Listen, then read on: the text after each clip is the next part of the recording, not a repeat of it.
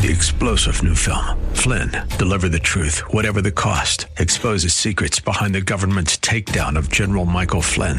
Flynn knew what the intel world had been up to. He ordered the first audit of the use of contractors. This set off alarm bells. He told the truth. He was the most dangerous person for Donald Trump to hire. They had to get rid of Flynn. Flynn, deliver the truth, whatever the cost. Available now. Watch it today. Go to salemnow.com. Salemnow.com. Greetings, and it's meeting time, and to our new listeners, welcome. Yours truly and guests are here every Sunday to carry the message of salvation by receiving Jesus Christ as our Savior and share our journey of restoration from any type of addictive or splintered lifestyle. We share our experience, strength, and hope to those who've been fractured by the bondage of this demonic disease called addiction. This journey is led by the Holy Spirit, who guides us through life changing biblical principles that will restore us to wholeness.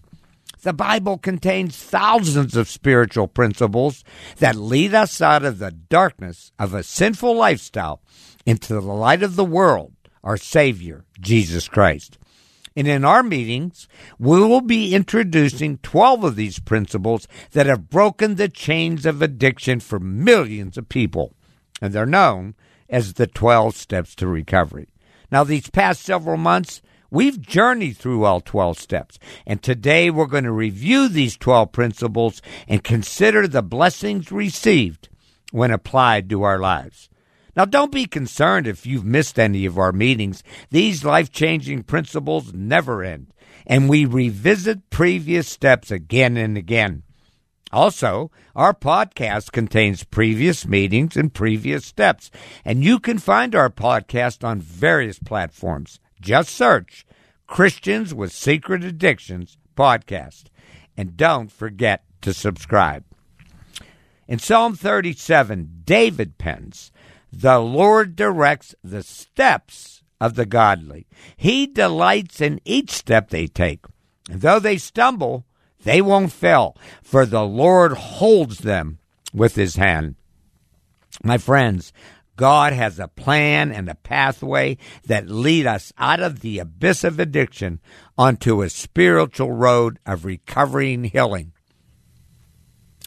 When we have fellowship with God and when we apply these 12 biblical principles, God will rescue us from this demise of addiction. It's through his son that he finds us, he forgives us, and he frees us. Amen. Look, we're not perfect, and there are times we may falter, backslide, or go the wrong way. But God will lift us up, and the Holy Spirit will be our GPS to direct us back onto this road of recovery, healing, and this new way of life.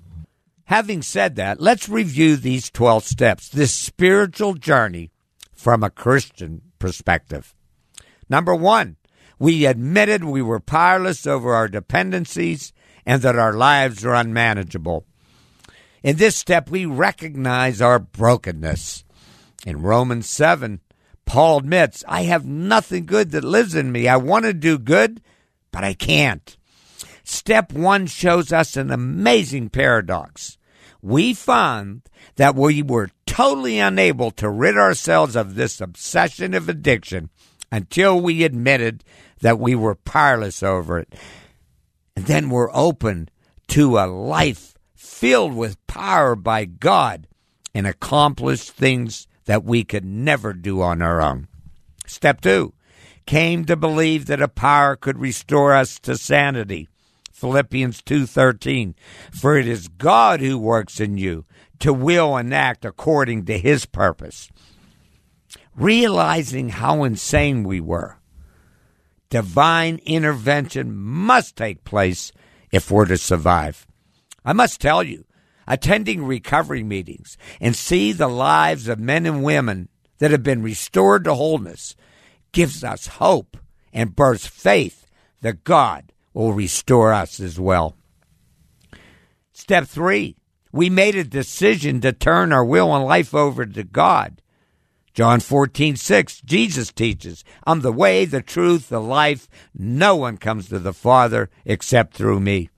Folks, the only way to find this new life is by accepting Christ as our Savior, asking Him to take charge of our mind, body, and soul. Step four, we made a searching and fearless moral inventory of ourselves. This principle involves self-examination. Lamentations 3:40 Let us examine our ways, test them, and let us return to the Lord. It's in a written journal that we search out things in our lives which brought physical, moral, and spiritual bankruptcy. Step 5 we admitted to God, ourselves, and another human being the exact nature of our wrongs. This principle entails the discipline of confession. James teaches, confess your sins to each other, pray for each other, so that ye may be healed. And with our written inventory in hand, we confess our hidden sins, our hidden secrets, and we confess them to God and another person. You see, this is where we quit isolating, and this is where we come out of hiding. Step six, we're ready to have God remove these defects of character. And it's in this principle that we repent of our sins and defects. James teaches, humble yourself before the Lord and he will lift you up. I got to tell you, this step is a process because some of our defects are like our old friends and we want to hold on to them. But we have to begin to allow the Holy Spirit to work deeply in our hearts and rout out this pride and rebellion as He makes changes in our behavior and attitude that will bring wholeness and serenity. Step seven, humbly ask God to remove our shortcomings. This principle involves transformation of our character. In 1 John 1 9, we learn if we confess our sins, He's faithful, just, and will forgive us and purify us from all unrighteousness. Listen, our sins and defects hold us back from being a channel for God's Spirit. This is when we get out of our own way and allow the Holy Spirit to replace our character defects with character strengths. Step eight. We made a list of all the people we've harmed and we became willing to make amends to them all. This principle involves examining our relationships and preparing to right our wrongs. In Luke 6:31 we learn, "Do unto others as you would have them do unto you." It's in step 8 that we continue our house cleaning. You see, in order to rid ourselves of the guilt and shame we have within us because of the damage we've done to others, we must list these people and become willing to set things right. And then we go to step nine. We're going to make things right. We may direct amends to such people except when to do so would injure them or others. And this principle is taking care of unfinished business. Romans 12:18 Do all that you can to live in peace with everybody. Our new life doesn't excuse us from past obligations. We've left trails of brokenness and trails of relationships, and these things need to be addressed before moving on. So let's move on to step 10. Continue to take a personal inventory and when we were wrong, promptly admitted it. 1 Corinthians 10:12 If you think you're standing firm be careful that you don't fall. This principle is the first of the maintenance steps. Look, we're human beings with a sinful nature. This principle doesn't say if we're wrong, but when we're wrong. And by admitting and correcting ourselves, we prevent old stinking thinking from taking hold on our minds and heart. And this is how we stay close to God. Step 11 sought through prayer and meditation to improve our conscious contact with God, praying for knowledge of His will and the power to carry that out. And of course, this principle involves prayer, meditation, and Bible study. We learn in Colossians 3:16, "Let the word of Christ dwell in you richly." This is the next maintenance step. Prayer is talking to God. Meditation is listening for His guidance, and He speaks to us through His Word, the Bible. And we should study the Bible and apply His teachings in the context of what's going on in our lives. Lastly, step 12. Having had a spiritual awakening as a result of these steps, we try to carry the message to others and practice these principles in all our affairs.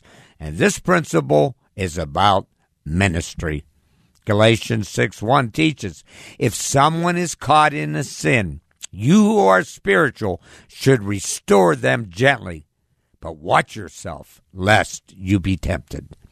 You see, after living in spiritual poverty of addiction, we're now able to live a full life and we have a love affair with God. And the good news is too wonderful to keep hidden. It's our spiritual mission to share the message of recovery and liberation with captive addicts. There you have it, my friends. 12 golden nuggets that will set us free from the wicked one's power of darkness into the loving arms of our Father. It's the light of the world, Jesus Christ, and the power of the Holy Spirit that will make us more like the sons and daughters that He intended us to be. The Holy Spirit is the thread that binds these biblical principles that get us clean keep us clean, and teach us how to live clean.